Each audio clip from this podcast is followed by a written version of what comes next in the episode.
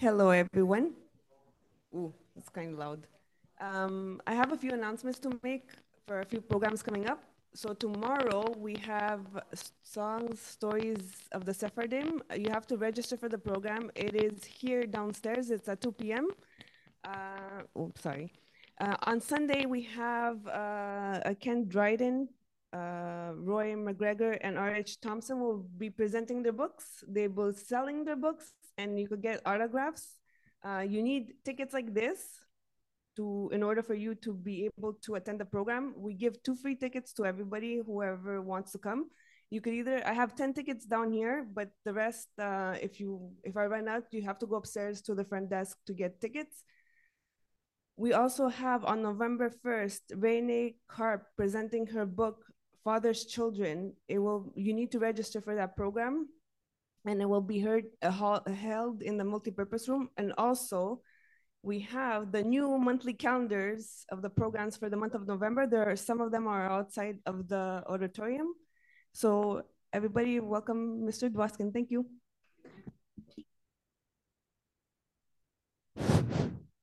Hi, good afternoon. Thank you, Angela, so much. I saw there's this play that's being put on by um, by the Côte St. Luc seniors. I think I saw it over there called um, not grease. It's called ointment. Yes. So yeah. you, in order that looked to, it looked really good. Yeah. Yes. So in order to purchase those tickets, you could go to the reference desk and they will help you out in purchasing tickets. I think for seniors it's eighteen dollars for right, the yeah. tickets. Yeah. Hey, listen, could be good. Um. Okay. So um, for those of you who came last week, of course, we spent the whole time talking about the Hamas uh, war with Israel. Um, I would like to just point out a few more sort of interesting, a bit not interesting, but you know, updates and things like that. And then, if you if it if you want to, I'd like to go speak about something else. But I know that this subject is, of course, on the top of everybody's minds. And um, I'll start off by saying that, uh, as I mentioned last week, from now on. until whenever this conflict finishes, um, all the eyes will be on, on Israel's attacks on Hamas. And all the cameras will be on all the damage that's being done there. So um, it's something that, from a PR point of view, from a news optic point of view, uh, the cameras are there where the action is. The cameras aren't where the action isn't. Since the war um, attack on Israel is finished, the cameras aren't there anymore.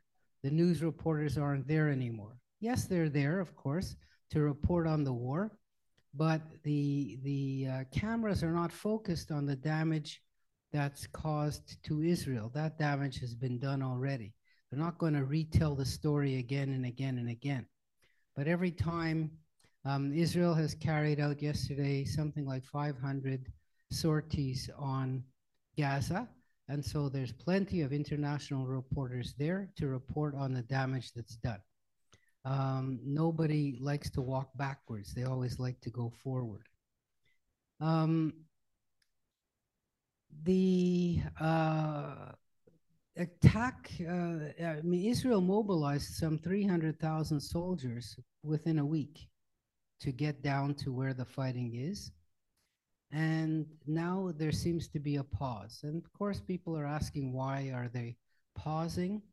Um, people in Israel are asking the question. People abroad are asking the question. And um, of course, I for sure don't know. Nobody, nobody except the people in charge knows. Can you? Yeah, thank you, thank you so much. Um, yeah, there's always speculation. The speculation revolves around different circles. One clear circle is, of course, the fate of the hostages. And uh, there is very intense negotiation going on uh, to resolve the fate of the hostages. Uh, some of them, a lot of them, or all of them. This negotiation is mainly being carried out via Qatar. So Qatar is a country a wealthy country in the Gulf, which has always been a supporter of Hamas, which has always been the lifeline of Hamas. It's where Gaza gets its money from. And uh, Israel has used Qatar, even though they have no relations with each other. Israel has used Qatar as a middle, middle uh, agent to contact Hamas. They also use Egypt as an agent to contact Hamas, but um, Egypt does not really owe um, Hamas anything. Uh, but Qatar, uh, uh, Qatar has been supporting financially and has been supporting Hamas through other means um, from the get-go. So uh, Qatar is a very close ally of the United States. The United States has a huge military base located in Qatar, and Qatar is a country which has much more leverage on Hamas than Egypt does. Egypt has some leverage on Hamas because uh, the only open border between Gaza and the rest of the world is now through Egypt. Um, that Rafah border, which was reopened to allow some uh, uh, food aid and emergency aid to go into the country. Now, what I was reading, and maybe you heard about this too, that the two and a quarter million people who live in Gaza, they require 500 truckloads a day of supplies. And so the 20 truckloads that they let in, plus another 18 truckloads, is like a drop in the bucket. So for sure, life is becoming um, very uh, tough for those people there. Israel cut off the water, the electricity, and, and of course, all of the food supplies going into the country. Um, and, you know, of course, the usual suspects at the United Nations are raising a hue and cry about this. But I, you would have to ask yourself, forget, forget, forget that this war ever took place. Let's say it never did. Um, Gaza is not Israel. Um, so if Israel is selling water, fuel, and food to Gaza, they don't have to do it. It's not. It's not like it's not they're obliged to do it. There's no contract for them to do it. Um, uh, it's uh, it's done for various reasons, and um, uh, it's not the Gazans that are paying for it. Again, it's the Qatar that's paying for it. So um, uh, it's um, it's uh, just a kind of a uh, a kind of a thing when when I hear well Israel has a responsibility to provide them with these things. Well, I mean, you know, Canada doesn't have a responsibility to send oil to the United States. If they want to, they do. If they don't, they don't. And if they have other customers, they do, et cetera, et cetera, et cetera. Now, you know, um, the the uh, danger, of course, for Israel, the big danger that they're much concerned about, is the uh, opening of a second front in Lebanon. And it's known that Hezbollah has 150,000 rockets.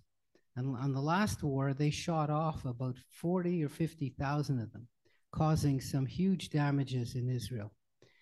And the quality of the rockets and the distance of the rockets and the range um, uh, of the rockets and the um, guidance system of the rockets are much better than the homemade stuff that uh, Gaza has been using. Today, this morning, I read you might you might have seen it. They shot off uh, a large volley. Uh, the Hamas did of about 500 rockets aimed at Tel Aviv. So, rockets that they shot off before was not their whole supply. They have, you know, un, untold of rockets left. Now, um, the hostages that they released, the two old ladies that they released, gave an, embar- an embarrassing um, um, interview uh, at the hospital that they were held at, saying that they were well treated by Hamas, that their medical needs were looked after. And, you know, Israel is kind of embarrassed uh, to have something, somebody say that. But look, uh, it's a free country. They were the ones who were the hostages. They, they could say whatever they want. But what they did say was that there was a kind of a spidery network of tunnels that they were moved around in. And um, Israel uh, may know about some of these tunnels, but they for sure don't know about all of them. And Israel this week tried a sort of, we'll call it a mini exploratory incursion into southern Gaza. You know, they, they, they seem to be wanting to invade northern Gaza, but they said, heck with it, let's go check southern Gaza out. And they sent in a tank and they sent in some a bulldozer, and they were immediately hit by rocket propelled grenades and blown up. So, and one soldier was killed. So, what it means is that Hamas is not defenseless. They haven't used up their weapons um, at all. And um, that's one of the reasons why this delay is being uh, uh, is happening because Israel still has to figure out um, exactly how do they proceed with this invasion with the minimum number of casualties, knowing that Hamas is so well armed, so well organized, uh, so well trained, and um, it's a formidable opponent. You know that they they underestimated before. So so this is one reason. Uh, the second reason, of course, is to prepare all of those 300,000 reservists to actually take part in the battle. They have to be uh, trained, updated, organized. Um, you know, plans have to be made, etc., etc., etc. And this does not take a short time. Again, not underestimating the, the, the resistance that they will face once they get to Gaza. The other delay is caused by the world and especially the United States, who is who is uh, today Israel's main supporter, who has provided Israel with with the replenishments of their Iron Dome missiles that they've used up hundreds, hundreds, I'd say thousands, not even hundreds, thousands of Iron Dome missiles. And I recall reading that they're fifty thousand dollars each one. So a thousand of them, you know, is quite a big pile. And the US is replenishing that supply. And the US sent over two aircraft carriers. But in exchange, in exchange, the US is asking Israel to um, allow this negotiation for hostages to take place. Because once the invasion starts, obviously there can't be any negotiations. Uh, that's one thing. The humanitarian issue of this invasion is another one. Um, uh, you know, Israel uh, is in a tough spot to try to balance achieving what they want to do militarily without unduly harming innocent civilians. And the word unduly is is the key here. So they have to figure out where that balance is and um, you know the world is looking over their shoulder because you've got instant um, communications you have instant social media you have instant reporters you have satellite tv you've got all kinds of you know modern technology that can actually tell people what's going on uh, the moment it happens so that's that that's another consideration that they have to work out um, the other consideration that has to be worked out, and which uh, France has asked, the United States has asked, they say, okay, so Israel actually goes in and achieves its goal of either conquering all of Gaza or half of Gaza. Um, they may get rid of Hamas or they may just tamp it down like a fire gets tamped down, you know. But then what? So the then what is what um, uh, the world is asking Israel. What are you going to do once you take over that territory? Are you going to just pull out again and just let things start going back to where it was before? Are you going to occupy it as an occupying power uh, and treat Gaza the way Israel treats the West Bank? In other words, Israel's forces are there, uh, the army posts are there, they can intervene anywhere they want. Um, are they going to do that? Are they going to um, ask the Palestinian Authority, led by Mr. Abbas, to rule over Gaza the way he partly rules over the West Bank? In other words, make these two territories one. Um, are they going to call in maybe some kind of a United Nations uh, peacekeeping force to look over what's doing in Gaza the way the United Nations has a peacekeeping force in Lebanon that's supposedly looking to make sure that the um, hostilities don't break out again, and uh, a most ineffective force it is in Lebanon. So all of these questions are have no answers, and because they have no answers, um, the uh, the invasion is being delayed. Um, Israel would love to be able to get information on where the Hamas is and how well they are armed and all that kind of thing. And so they're trying to scare up all their resources that they have in Gaza to give that information. And that also takes time. So that explains a bit why this delay is happening. But on the on that's on the one hand. Um, Israel has now evacuated some 200,000 people from areas around the Lebanese border and the Gaza border. They're being put up in hotels or they're being, you know, looked after by, by friends and relatives. The question is, how long can that take place? The 300,000 reservists have been removed from the economy, um, uh, causing all kinds of damage. Um, you might have read, or I read, that Moody's decided that they may downgrade Israel's credit which is an enormous step to do uh, because of the war. And when a Moody's uh, downgrades a country's credit, it means it costs them more to borrow money. Uh, so that's a huge impact, a huge financial impact. The, um, the farms around the Gaza produce 60% of Israel's vegetables. Maybe 65% of all the vegetables that are consumed in Israel are grown in that flat plain area around Gaza, you know, in that, you know, in that um, same region. And um, all of the foreign workers have left. Um, there's nobody there to pick the crops. And if they don't get picked quick, they're all going to just rot. And so Israel is trying to figure out what to do about that issue. The agriculture minister of Israel said we would like to give 8,000 Palestinians from the West Bank the right to work and pick all these crops. Mr. Ben Gvir, the security minister who hates Arabs, says, I don't want to do anything that makes Arabs' lives better, so I refuse to let them come in. Uh, they're a security risk.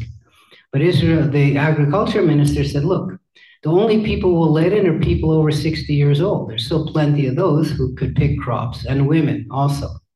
But uh, Mr. Ben Gvir is saying it's like rewarding the Palestinians in the West Bank for the um, for the misdeeds of the Palestinians in Gaza. So, so meantime, you know, every day that passes by, there's more damage that's being caused there.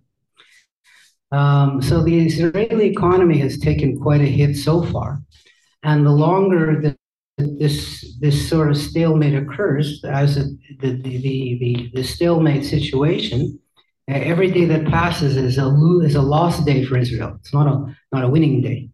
So at a certain point, they have to say either, look, forget the whole thing. We caused enough damage. Let's go. Let's all go back to work and pretend. Uh, let the United Nations and let the world free our hostages. And when it comes to the soldiers, we'll make a deal to free their prisoners for our prisoners. And, you know, that's one scenario that could happen. Or they could say, okay, that's it. You know, we waited long enough. Let's just go in and, and you know, they say, damn the torpedoes and let's just uh, see what happens. But they, they, they were well warned by the United States to say, look, remember the United States, Biden said, look, after 9 11, we were so upset. We were so uh, shocked that you know these these Taliban, these Al Qaeda's could come in from Afghanistan and and and bomb the World Trade Center with three thousand people being killed. That we sent our troops out there immediately, and we are stuck in Afghanistan for ten years with nothing to show for it because we lost what we lost, all the soldiers that we lost, over five thousand, and And plus Afghanistan today is exactly in the same hands as it was before we got there. So he warned Israel look, before you take steps that are based on emotion, think through what you want to do first, think of what your goals are, and then um, you know come up with a reasonable plan, uh, not just for the next two weeks, but you know in the long, in the medium term and the long term as well. And so maybe you know the Israeli government is figuring that out. Also, what happened this week? I'm not sure if it's this week or last week that the, the government expanded. So Mr. Lieberman um, joined the government, his party joined the government. The Israel is our home party. And uh, Mr. Lieberman was a former defense minister in Israel. He represents the Russian speaking secular uh, population in Israel, and he is a very strong enemy and opponent of the religious uh, parties in Israel who want to impose religion on the whole country. And he's exactly on the opposite, saying, We don't want any religion imposed on the country. Just let people live their lives how they want to live them. So uh, it's clear that there won't be any um, thing done in Israel while this whole crisis is, is unfolding that will change the status quo that was there beforehand. Um, the, the, in a sense, uh, the writing is definitely on the wall for Mr. Netanyahu and his government. Uh, every single day, new people come up and say this was our fault. The head of intelligence, the head of the army, um, the uh, the um, ministers in the government. There's only one person who said, you know, I didn't do anything wrong, and that's of course Mr. N, because uh, he just can never admit that he made a mistake just like his counterpart in the United States, the same thing, never apologize, never look back.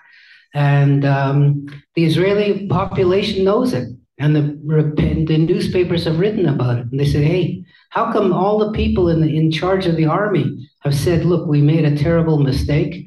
Um, we have to look at our everything we've ever done to go back and see not to make this mistake again. And the head of the country, you know, where the buck is supposed to stop, is not, not said that he did anything wrong. Um, the ladies, those two ladies, those two 70, 85 year old lady and the 79 year old lady, they said, hey, you know, like we're sitting right there on the border. We never saw a soldier. Where, where did all these people, where, where did they go? What happened?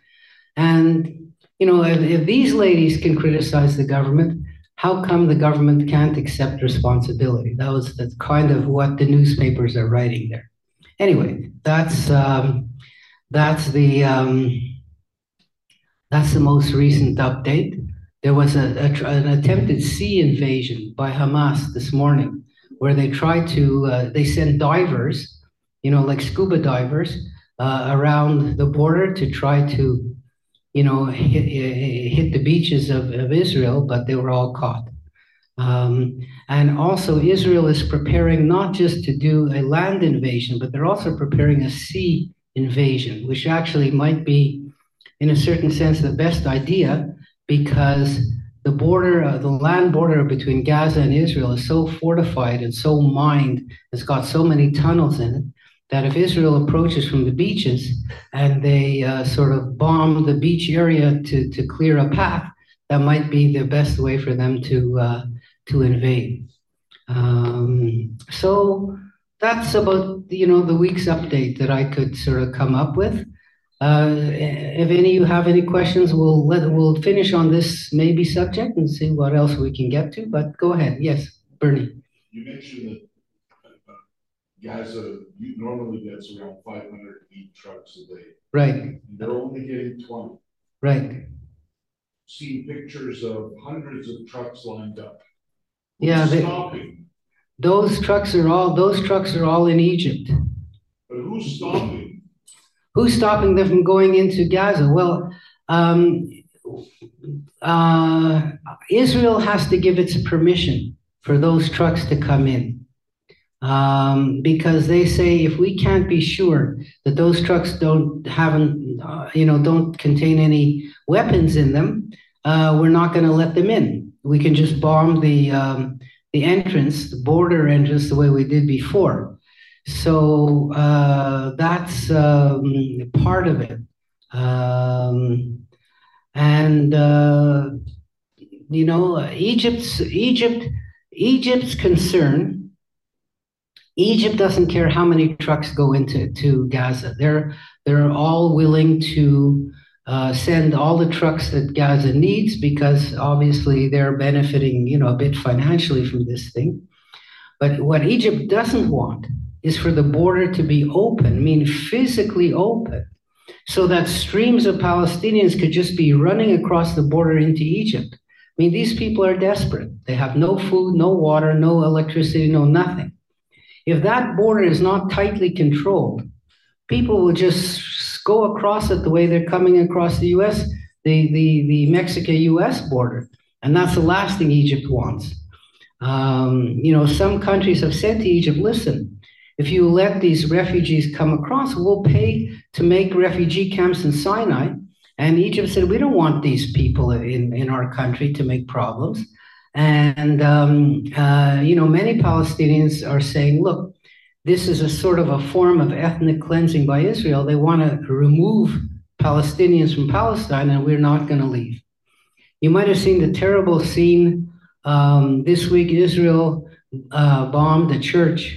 Uh, you know, there are very, very few Christians in Gaza, but there are there are some. You know, perhaps somewhere around a maximum of 2,000 and a minimum of 500 Christians living in Gaza um, and Israel bombed the church and then said we, we hit the wrong target.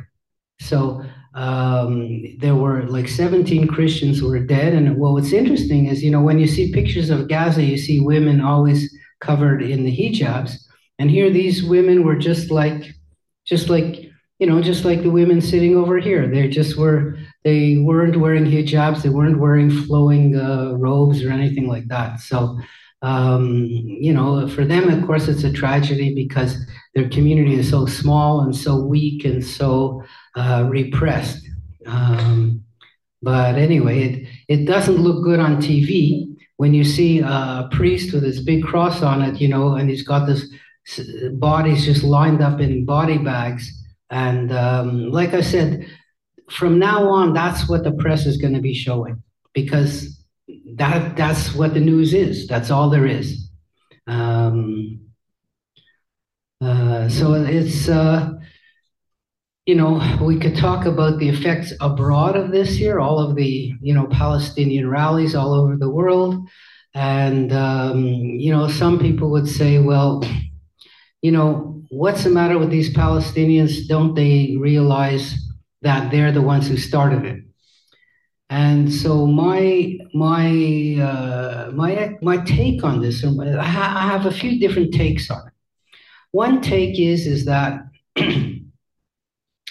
one take is this that um, when people are not living in their homes, when they're like let's say abroad or in exile or call it what you want, you know, when they're living abroad, um, they want to stick up for their people no matter what. It's it's almost like it's almost like supporting a sports team.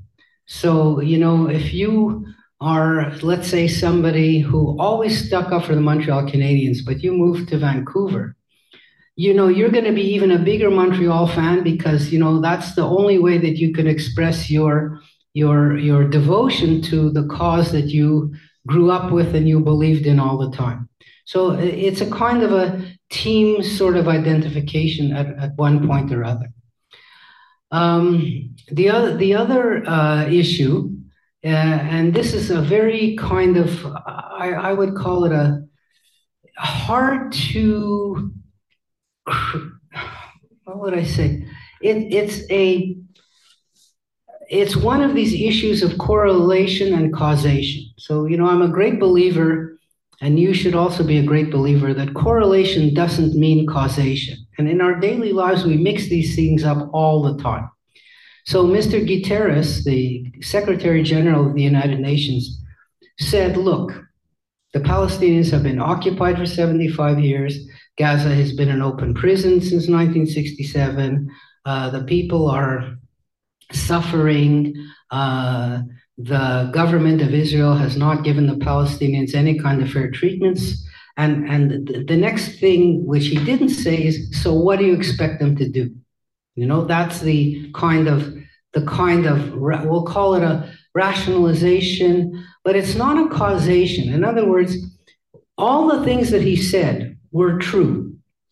But the but is, and it's a huge but, that doesn't have anything to do with what the um, what the attack uh, on Israel uh, did uh, on October 7th. That was an attack that was planned for a whole year. Uh, the Hamas had all of its own motivations to do this attack, and using or rationalizing or or or um, or, or you know using as an excuse in a certain sense the, um, the, the, the, situation, the so-called Palestinian situation. They themselves are the cause of the misery of the people living in Gaza. It's not Israel that's the cause. The Hamas is the cause.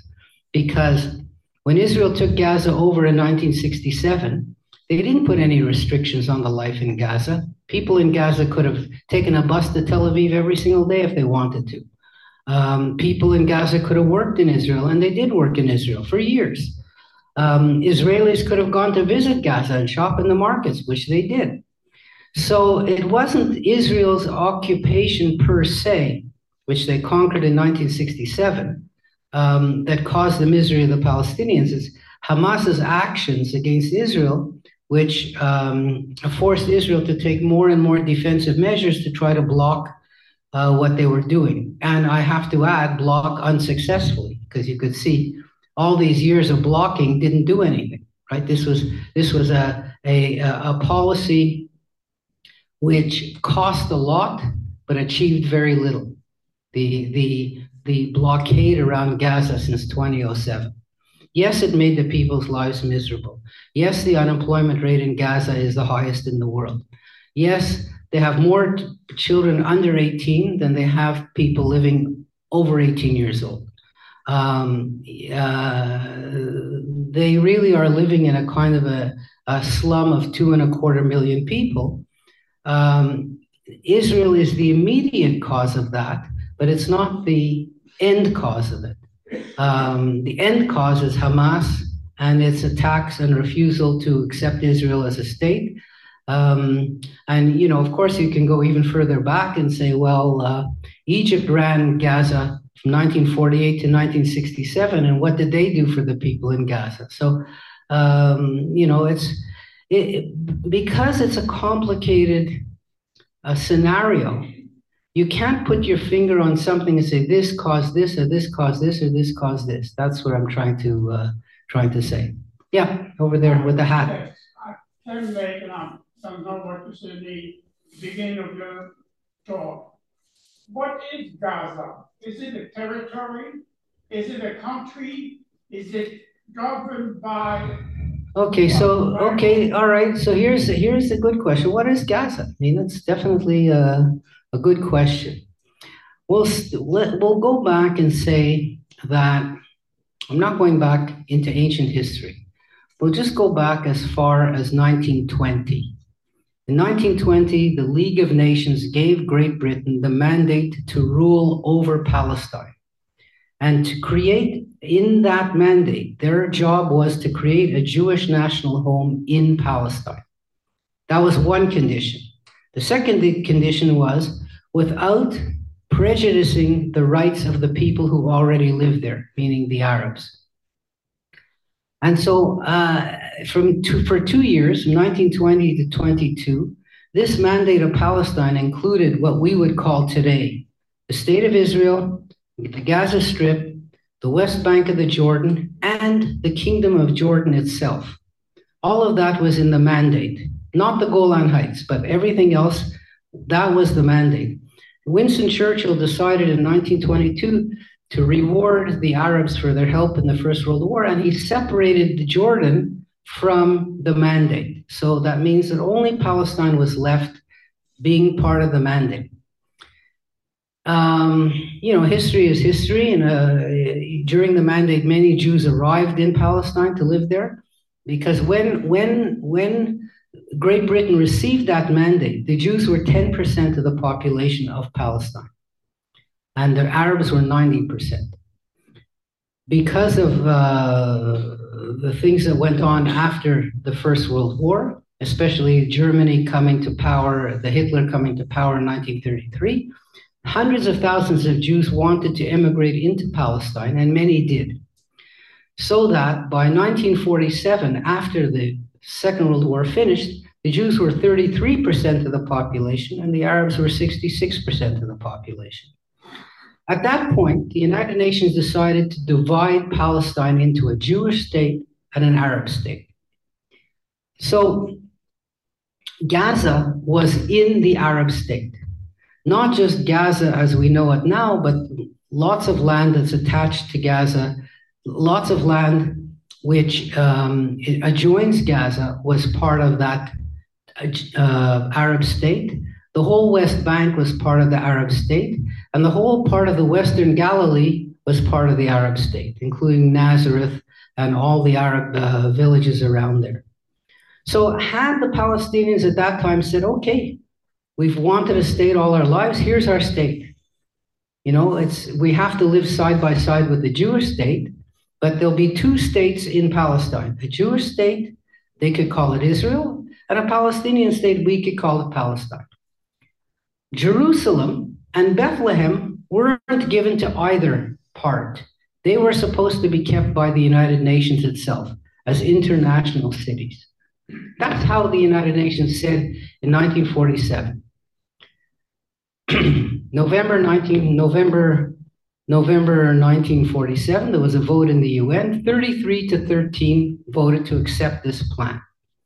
The 33 were the western countries. Israel did what didn't exist so Israel didn't have a vote of course.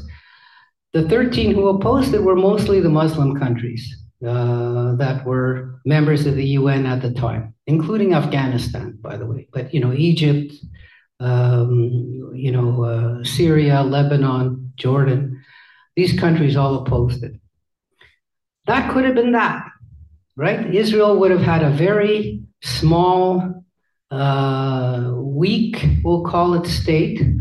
But you know, the day after independence was declared on May 15, 1948, the Arabs invaded from all sides, including Egypt.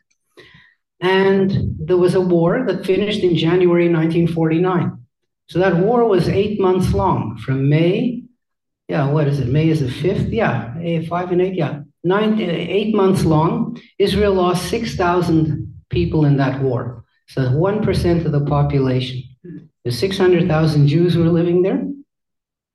6,000 were killed in that war. So you think of 1% of Canada, that 40 million people, uh, 1% would be 400,000 people in Canada. So that's, uh, you know, or in the US, it would be 3.3 million people died in that eight months. So that's really, you know, quite a, quite a loss to the country. But miracle of miracles, they not only retained all of the parts that were supposed to be given to them as a Jewish state, but they also took a lot of what was supposed to be part of the Arab state. All of the Western Galilee was taken. A big piece of what was part of the Gaza section was taken. And refugees, refugees who were living in the largest city, the largest Palestinian city in 1947 was Jaffa. Jaffa, the suburb of Tel Aviv, we'll call it. These people, uh, there were somewhere around half a million of them, or to say four, even maybe more than that, 500 to 600,000 people moved during that war, left what became the state of Israel, and went all over the place. Some went to Lebanon, some went to Jordan, some went to the West Bank, some went to Gaza. Um, the people who lived closest to the places that they could get away from, they went to those places. So people from Jaffa went to Gaza because it was close. People who were living in the Galilee went to Lebanon people who were living in the um, in the in the uh, sort of area between uh, Tel Aviv and Haifa, they went to the West Bank. So that's how these things created. So Egypt, during this war of 1948, Egypt occupied the Gaza Strip, what became the Gaza Strip, we'll call it. In other words, the boundary that was drawn between Israel uh, and its neighbors in 1949 was not any kind of a real historical or natural boundary. It was a boundary that was where the Israeli troops finished and the Arab troops started. That's that became the boundary. Um, and in the case of Gaza, is Egypt occupied the Gaza Strip with exactly the same dimensions that we know today. That territory was occupied by Egypt in 1949, and it remained under Egyptian control until 1967. Now, did Egypt say, oh, this territory is now going to become Egypt? No, they didn't say that. They said, this territory is Palestinian. We're administering it, but we're not annexing it. We're not taking it over. But on the other hand, in the West Bank, Jordan did exactly that. Jordan took over and said the whole West Bank is now part of the Kingdom of Jordan. So that's what they did. They actually annexed it. They actually made it part of the country. Um, they used Jordanian money there. They used Jordanian postage stamps there. They had pictures of the Jordanian royal family there. The people got Jordanian citizenship who lived there, and it became part and parcel of the Kingdom of Jordan. Um, this annexation was only recognized by two countries in the world, just to tell you. The rest of the world didn't agree with this, but they, you know, facts being facts, that's what happened. The 1967 war came. Israel captured all of the West Bank, all of the Gaza Strip, all of the Sinai Peninsula, and the Golan Heights. So that was the biggest ex- size expansion in 1967. Um, under Menachem Begin, Israel returned the Sinai Peninsula in slices to Egypt, but they didn't. But they said to Egypt at the time, "Look, we're giving you back everything. We're giving you back all of the Sinai. We're uprooting our settlers from the Sinai. Um, we're taking all our military stuff out of the Sinai. And while you're at it, how about taking Gaza too? Right? That's what they said to Egypt. You know, why not? Get this headache off our hands. Egypt said no. Egypt said, look, this was never part of Egypt. This is part of Palestine. It's your problem. You figure it out. So that's what that's what that's how Israel ended up keeping the Gaza after they returned everything else to Egypt um, uh, in stages from 77 to 84. They returned the rest of the Sinai over back to Egypt. Now, um, having nothing to do with Israel, we'll say, uh, in 2005, the Palestinians decided to hold legislative elections. And the legislative elections were being held in um, uh, uh, the West Bank and in Gaza at the same time. And there were two main, two main parties that were contesting these elections. The Fatah party belonging to Yasser Arafat and the Hamas party, um, uh, which is an outgrowth of the Muslim Brotherhood. So the Muslim Brotherhood is a movement that started in Egypt in the 1920s. And the aim of this movement was to bring Islam to power in Egypt to make Islam the, the, the ruling uh, philosophy of Egypt and of any Arab country. So um, you could say, you could say that this Muslim Brotherhood had the same goals as the religious Orthodox parties in Israel to make the country into a religious Orthodox state. So that way you could force all women to dress appropriately that way, you could have, uh, you know, uh, no such thing as civil marriages. Uh, you could have no music being broadcast. You could have all the rules of strict Islam would be imposed on the population. So that's their that's their game. You just wait one second. So that's their so that's that that's the aim of the Muslim Brotherhood. Hamas is an offshoot of the Muslim Brotherhood in Palestine. So that that's the connection between the two the two movements. Um, in that election, Hamas got more votes than Fatah got, but Hamas got the majority of its votes in Gaza, and Fatah got the majority of its votes in the West Bank. But had the Palestinians run the elections fairly, Hamas would have won all the election because it was like one piece, one territory. They would have taken over power in both places. But Hamas, uh, uh, uh, Fatah under Arafat refused to give up power, refused to recognize the results of the elections, the only ones ever taken place, and he kept power in the West Bank. Hamas took power in Gaza, where they were popular anyway, and that was in 2006, 2007. And once that happened, once that happened, I mean, in the Hamas charter, it says we do not recognize Israel. Our job is to get rid of Israel. We want to kick all the Jews out of, uh, you know, from the river to the sea. Palestine will be free. That's their, that's their slogan. So once they took over in Gaza, Israel had no, you know, no partner to deal with there.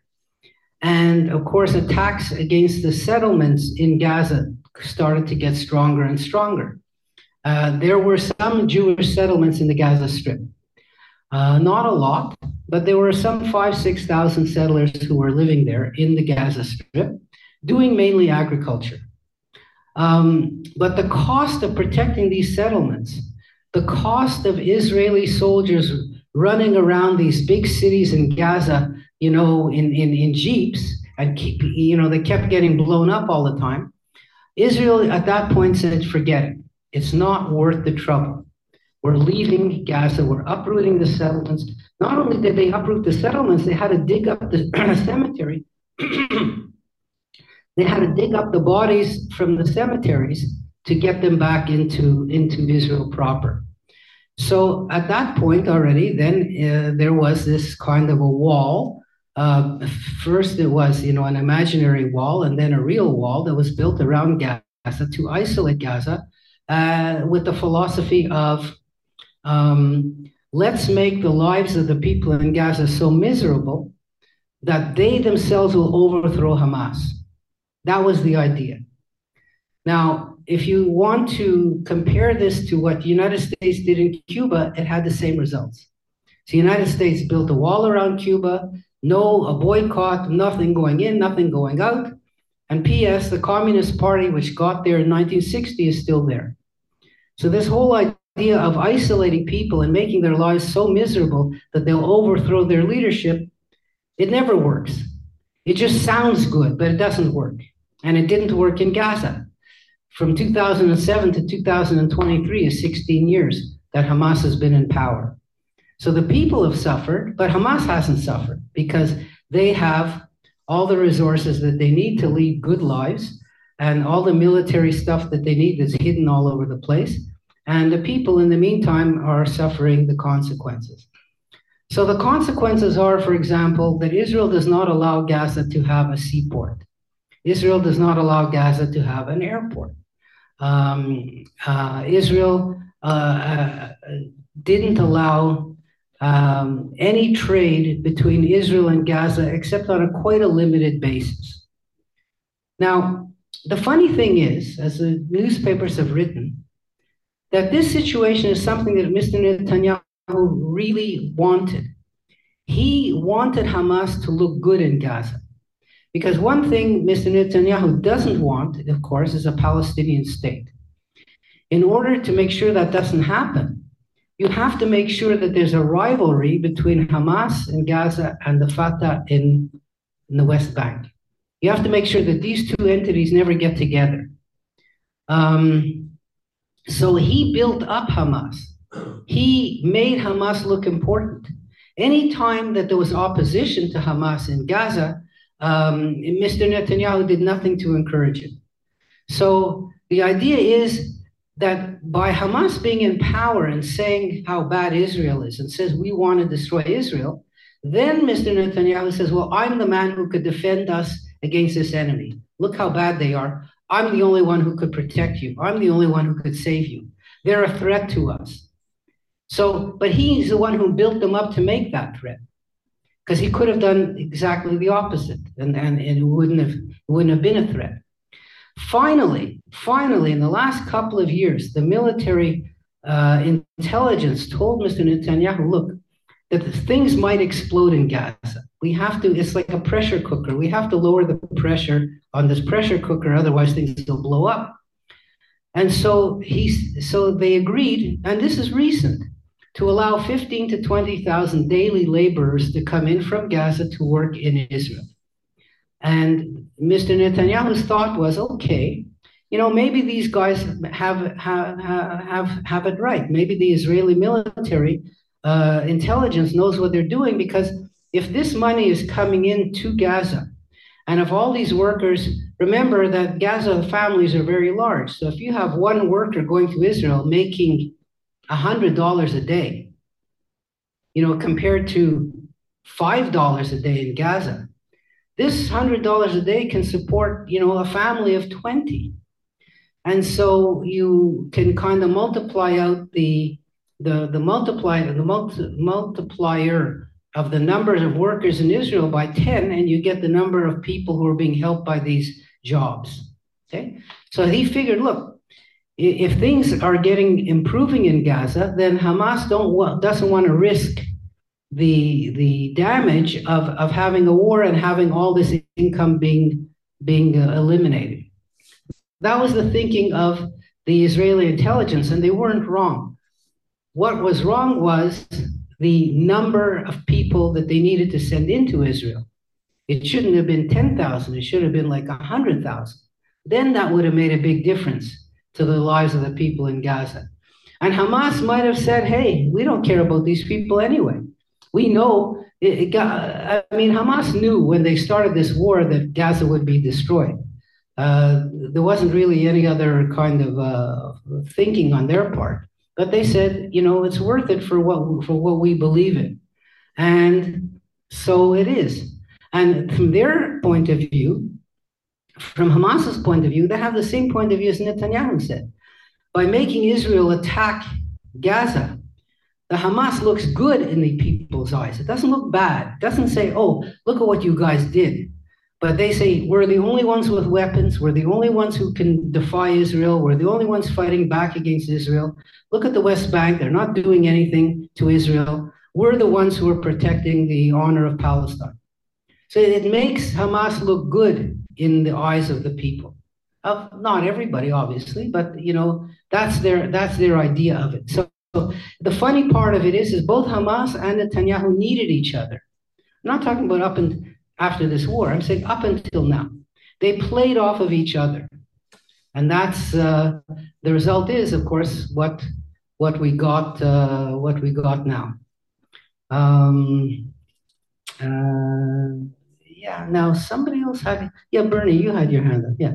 You made a comparison between the Muslim Brotherhood, Hamas, religious party of Israel. Yeah. I think that's a pretty tenuous and false comparison. I don't. I don't at all. I, I don't remember ever any. Well, I'll tell you. I'll tell you why. I'll tell you why. Kill all the Muslims. No, I but remember the, the Muslim Brotherhood. We're going to take over this. I, I, but I, I said I didn't say Hamas. I said the Muslim Brotherhood. It's not the same thing. I said one is no. I said it's not the same thing. One is more. No, no. Let, let me explain to you why it's not the same thing. Um, the Muslim Brotherhood won a free and fair democratic election in Egypt recently. Who was the prime minister? Who was the who was the president who was elected? You remember his name? Morsi. Right, correct. Morsi.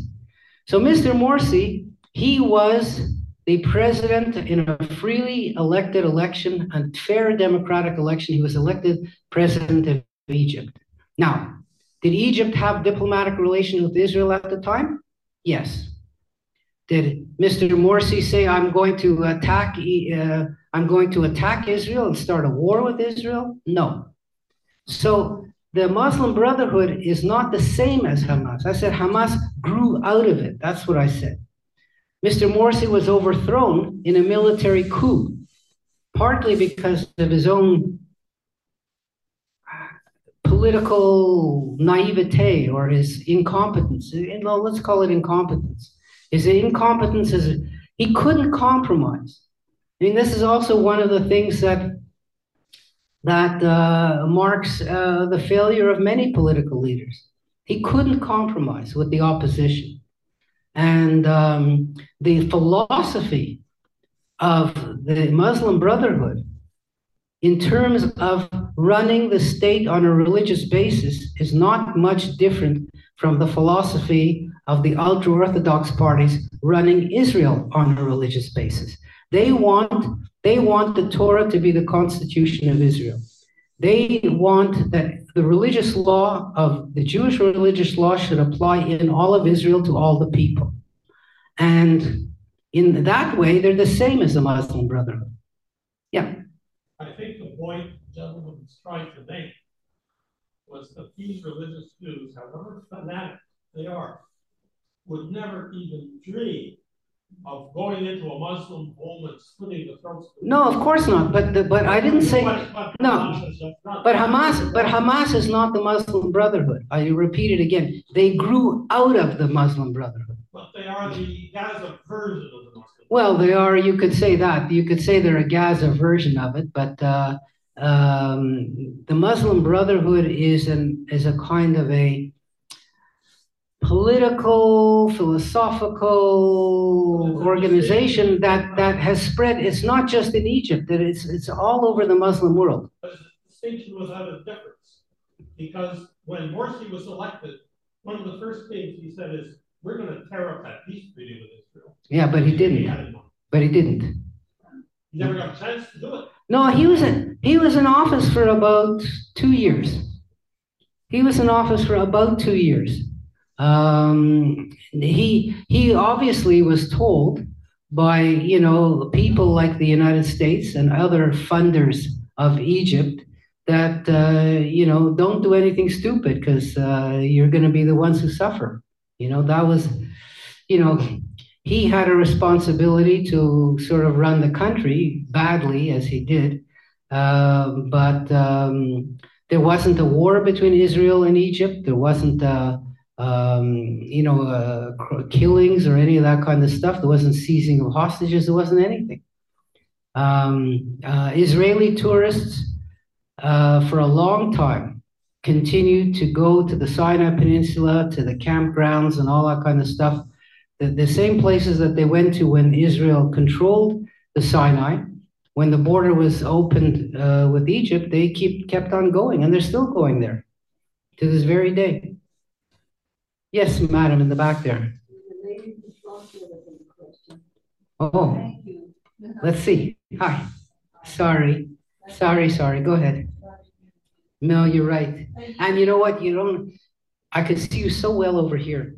When I'm standing over here, this light is shining in my eyes so badly that I can't really see what's, uh, you know, on this side. But anyway, go ahead. What, what's your question? Yeah. Uh, I'm getting beginning picture of what's going on there.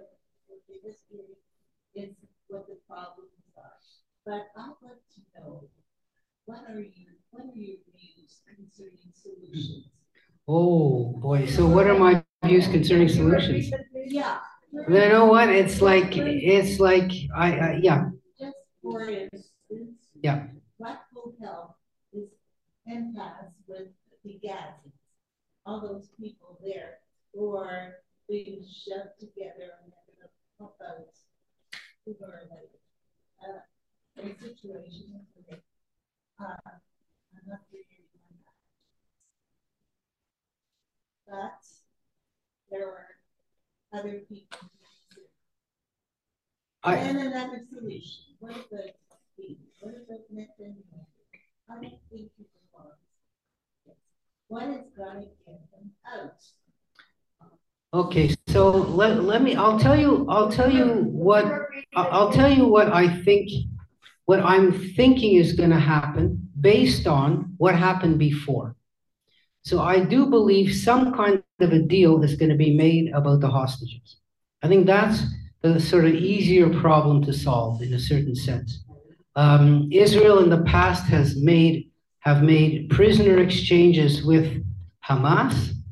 Remember the famous idiotic exchange that they made 1,000 Israeli prisoners uh, for one guy. Uh, and one of the prisoners who was freed is now the so-called head of Hamas in Gaza. He's like the president of Gaza, Mr. Shinwar. So, but based on that, considering there's not just one, but there's 220, considering not this is a soldier, but there's you know over a hundred and something civilians, Israel, I am sure, would empty out the prisons of Israel um, in order to get all those hostages back because they've done it before for less. In other words, you know what I mean? They've, they've done it before for less. Not only that, but at this point, there's so many citizens of foreign countries that are being held by Gaza that all of these foreign countries together are pushing Qatar to do something to make some sort of a deal. Maybe there's money involved, maybe there isn't. I have no way of knowing that. But I do believe that the hostages that are alive, because not all of them are alive, some of them I'm sure died, you know, between the time they were captured and and and and, now. Um, I do believe there that that's that that is the more the easier solution to come up with.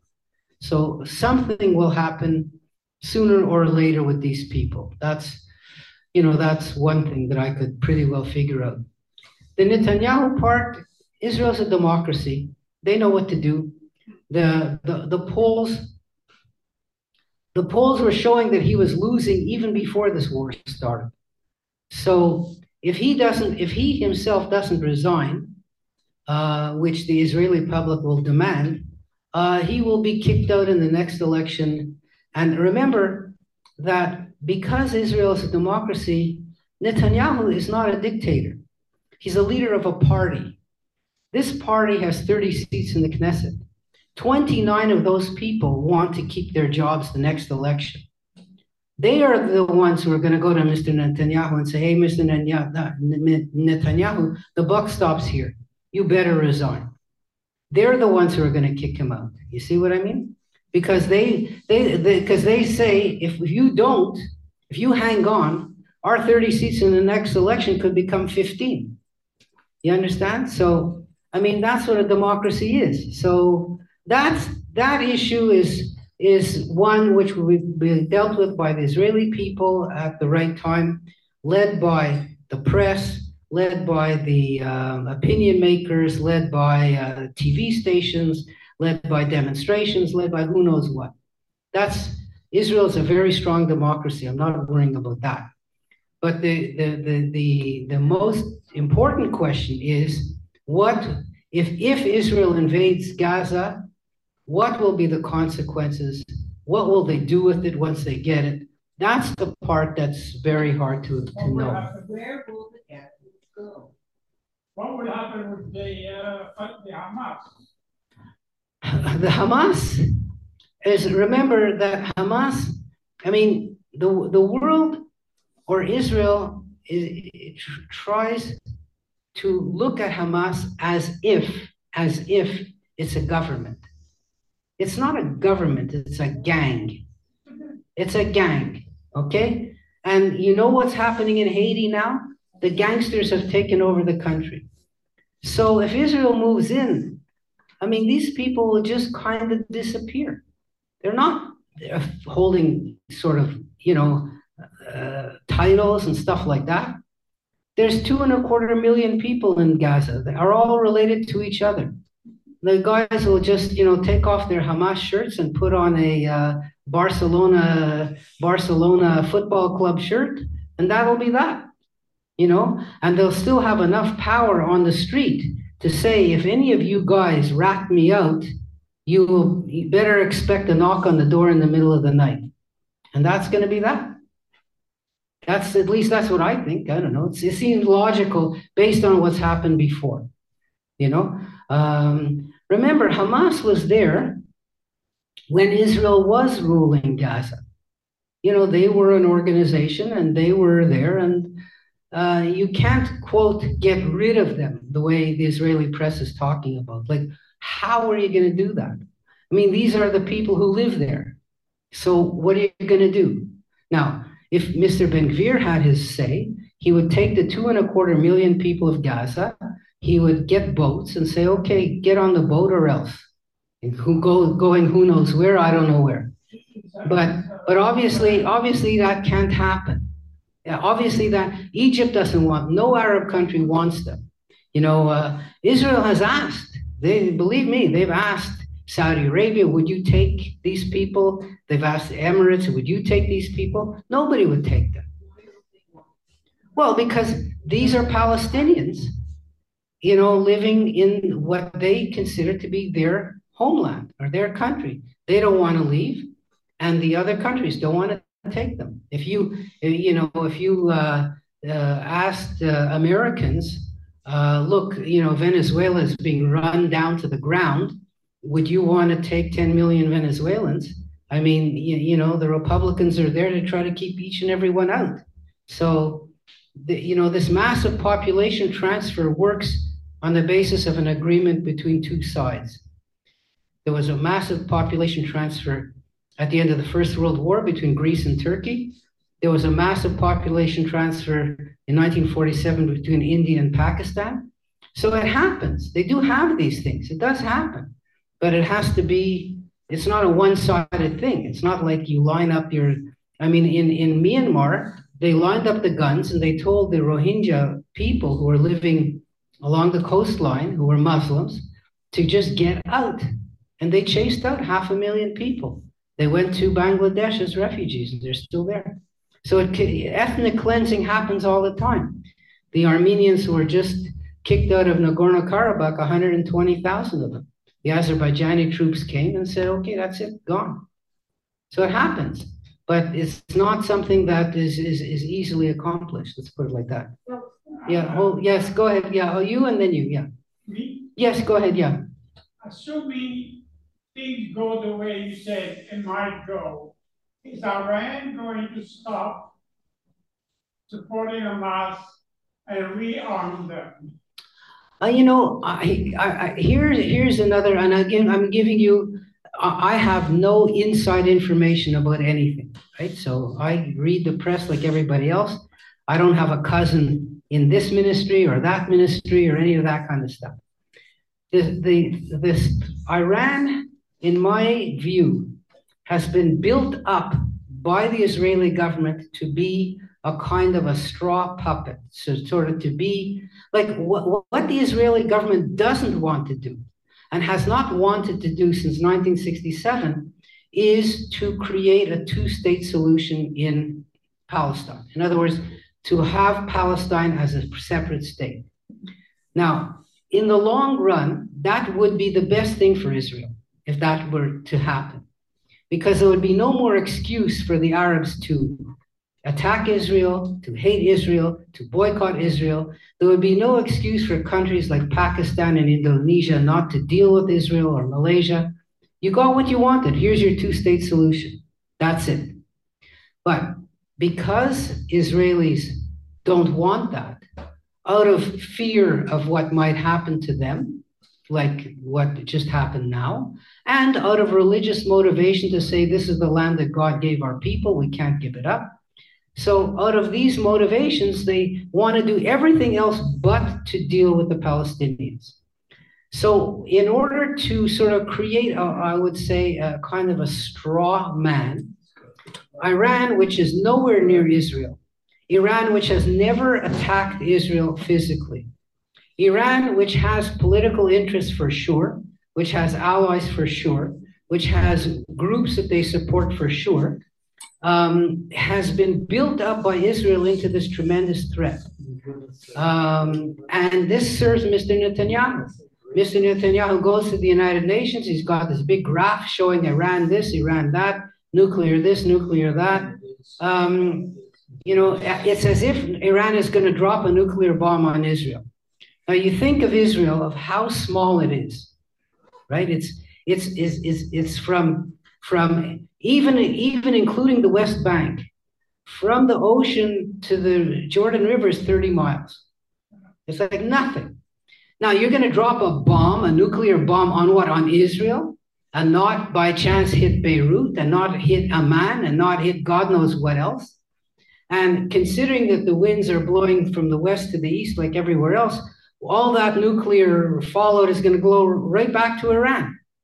So this idea of Iran as being a threat to Israel is, I'm not saying it isn't, but what I'm saying is, is that Mr. Netanyahu has built it up to the point so that people could concentrate on Iran and not concentrate on what the real problem is, which is to come to a solution with the Palestinians. That's been his, you know, Israel has to find another enemy to to to sort of, uh, you know, to to distract people from, and that's that's what the role of Iran is. Yes, Iran has backed Hezbollah. Yes, Iran backs Hamas, kind of a little bit less.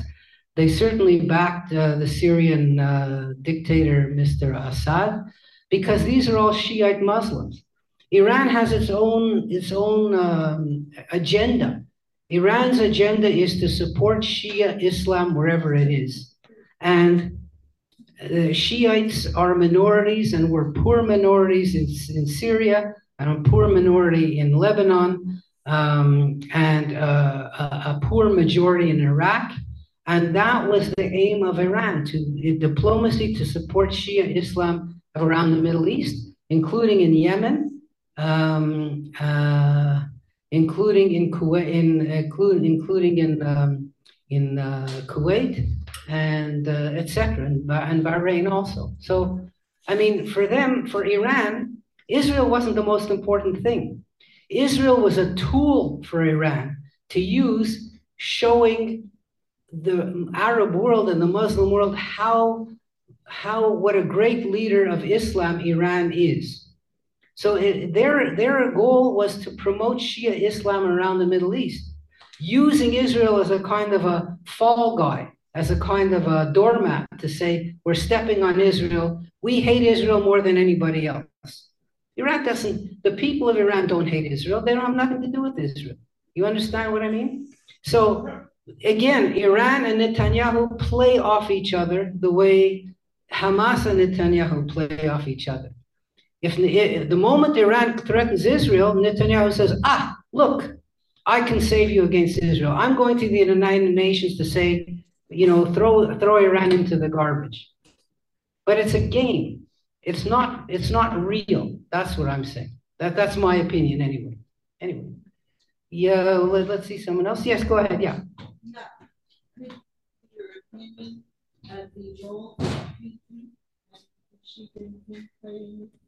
Putin and and China. Oh well, you know this is a tough. This is a tough. Um, this is a tough situation for for world leaders because everybody puts a microphone in front of them and says, "What do you think?" And the moment, because you have two sides against each other, and you have supporters of one side and supporters of the other side, the moment you take sides, you automatically alienate not only one side that's doing the fighting, but all of its backers. So, um, just as Israel has tried, and I'm saying tried, to be neutral in the war between Russia and the Ukraine, of all the democracies in the world, Israel is just about the last one to go and say, we support the Ukraine. Uh, because they wanted to be neutral. They didn't want to be drawn into that situation. Um, so it's the same thing for countries which are kind of like outside of the immediate vicinity, uh, you know, um, to, to do that. You know, traditionally, during the Cold War, when the Soviet Union was around, the Soviet Union at the very beginning supported Israel's creation because they thought this would be a blow to Great Britain. Once they got over that stage, they said, look, there's more Arab and Muslim countries in the world than there is a Jewish country, namely only one. So they, they in general supported uh, Nasser and uh, the other Arab nationalist leaders who were opposing Israel. And, um, you know, that same thinking is still around in Russia today. There's more of them than there are of us, so to speak. Uh, China is is is China is uh, and now and now that this war is going on with the Ukraine, um, uh, Iran is is supplying a lot of material to Russia. They supply drones uh, that were used in attacking the Ukraine. Um, so Uh, Russia is is uh, you know nobody everybody can eat, come out and say well we want to we want a ceasefire we want peace and all that. And that's all you have to say. To to be to be on the neutral side that's all you have to say. So China said that Russia said that. Um, you know that's what you say to the cameras. You know uh, what else are you going to say? You can't take sides in this sort of in this sort of situation China and Israel had some pretty good ties, but you know, again, China has a lot more Muslim friends and Arab friends than Israel than Israel. Um, and now there's also a large Muslim uh, population in China, but China is not catering to them, so they're not considering what they think. That's for sure um, you know, like the whole world, they'd rather this thing didn't exist altogether and let them make some kind of deal and let's get on with our lives. And we don't want to be forced to choose between one side and another. So that's what that's what. the. but to my, I would say, surprise, Western Europe has come out very strongly in, in on the Israeli side. I mean, usually you would expect Western leaders to say, yes, we want a ceasefire, yes, we want peace, and all that kind of stuff.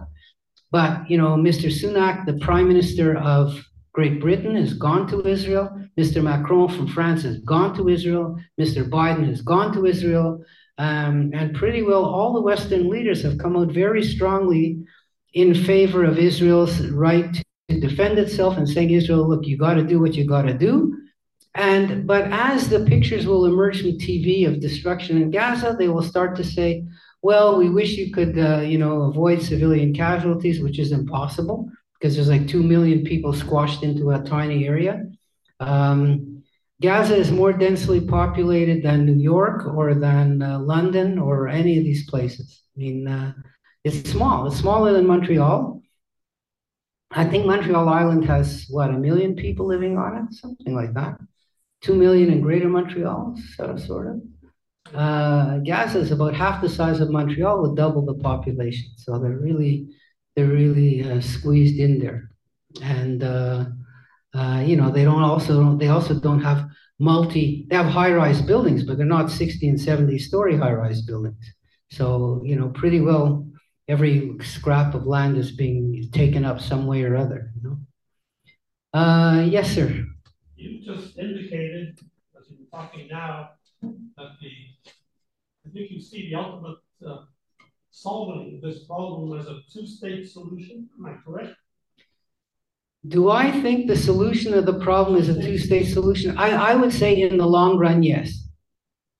Given that Jordan is a Palestinian state, 80% at least of of Jordan is Palestinian, given that there was absolutely no demand whatever for another Palestinian state during from 1948 to 1967. Right. Given that Arafat said openly, we want a Palestinian state as a step toward destroying Israel, given that everything the Arabs have done indicate that they have absolutely no desire for a Palestinian state, they just want Israel gone. How can you explain on what basis you think that even in the long run, there is a two-state solution? Okay, uh, it's an excellent question. It's an excellent question, and so many people have asked the same question. And I forgot the military. So, so many people have asked the same question. Okay. First of all, um, you're right in saying that a large percentage of Jordan is of Palestinian origin. It's not it's not 80%, but it's more more in the 50-ish range. Okay, but that's neither that's neither here nor there, um, because you have countries today. You could say, for example, well, um, Australia, most of it is of English origin, and New Zealand is of English origin, and Great Britain is of English origin. So why aren't they all one country? You could have people of the same ethnic group speaking. Look at South America; they're all Spanish-speaking people. They're all a mixture of Indians and Spanish. How come South America isn't one country? It's not up for you, not to you to decide. You know uh, which country you should belong to. It's obviously if you ask the Palestinians themselves who are living in Palestine, do you want to be part of Jordan? If, if you could have your choice, what would be your ideal choice? Would you want to live in an independent Palestinian state? Would you want to live as an Israeli in Israel? Or would you like to like would you like Jordan to take over uh, the West Bank the way it was beforehand? Most of them would say they would like to live in an independent Palestinian state. The second most would say we want to be in Israel. We'd like to be in Israel we would like to be given the same rights in Israel as the Israeli Arabs have, because you know so far they're living not great lives, and the Israeli Arabs, by contrast, they're living pretty good lives for them. You know, so. Um, so until and remember that there are four million Palestinians living sort of in between Gaza and the West Bank, more like four, four and a half to five million um, they're not going anywhere. And so, if there isn't a Palestinian state, then this problem will continue to exist because these people say we are a, we are a people without a country, and we are being occupied either directly or indirectly. And so, what are you going to do about it? You know, you could say it would be nice if they would all move to Jordan. Or it would be nice if Jordan took over a few pieces of land that we say they could take over. But that's your solution. That's not their solution. So until they're satisfied, th- this conflict will continue. That's what I'm saying. In the long run, and I'm saying in the long run, not the short run, in the long run, uh, peace between Palestine and Israel and an independent Palestinian state is the best thing that could happen to Israel. Forget about the Palestinians. Who cares? But for Israel, this would be the best thing because Israel would have no responsibility over them. Israel wouldn't have to have a military force going in there all the time. Um, uh, you know, uh, Israel would be able to deal with them as they would want to. And uh, if they have a friendly government, they'd have better relations. And a hostile government, they have hostile relations. But still, the world would say now the Palestinians have a state. Now, some Palestinians would say, no, we want the whole country to be part of Palestine. Uh, you know, the whole country, from river to sea, Palestine will be free. Yeah, but you could want all kinds of things, except that the United Nations agreed that there would be a state of Israel. Then the United Nations still has Israel as a as a member now, and you could say you want all kinds of things but it doesn't mean that that it's going to be legitimate in the eyes of the world. You know, that's and not only that, but if there is a Palestinian state, now the question becomes for that state, okay, there's more Palestinians that live outside than inside. Does this Palestinian state put up posters in Beirut and in Damascus and in Amman and say, now we have our own state. You're welcome to come back and live as Palestinians in a Palestinian country? Or do they say, forget it, you know, you stay where you are and uh, that's it? So the conflict will become between those groups of people that have nothing to do with Israel. You see? So, um, so long as there isn't a peace between the Palestinians and Israel, those people living in Beirut holding keys to their houses that are in Tel Aviv those people can say, well, you know what? If one day they win the war, we'll come back to our houses. Okay? But once there's an agreement that says Palestine recognizes the state of Israel as a state, as a Jewish state, these people can take their keys and put them in the garbage can.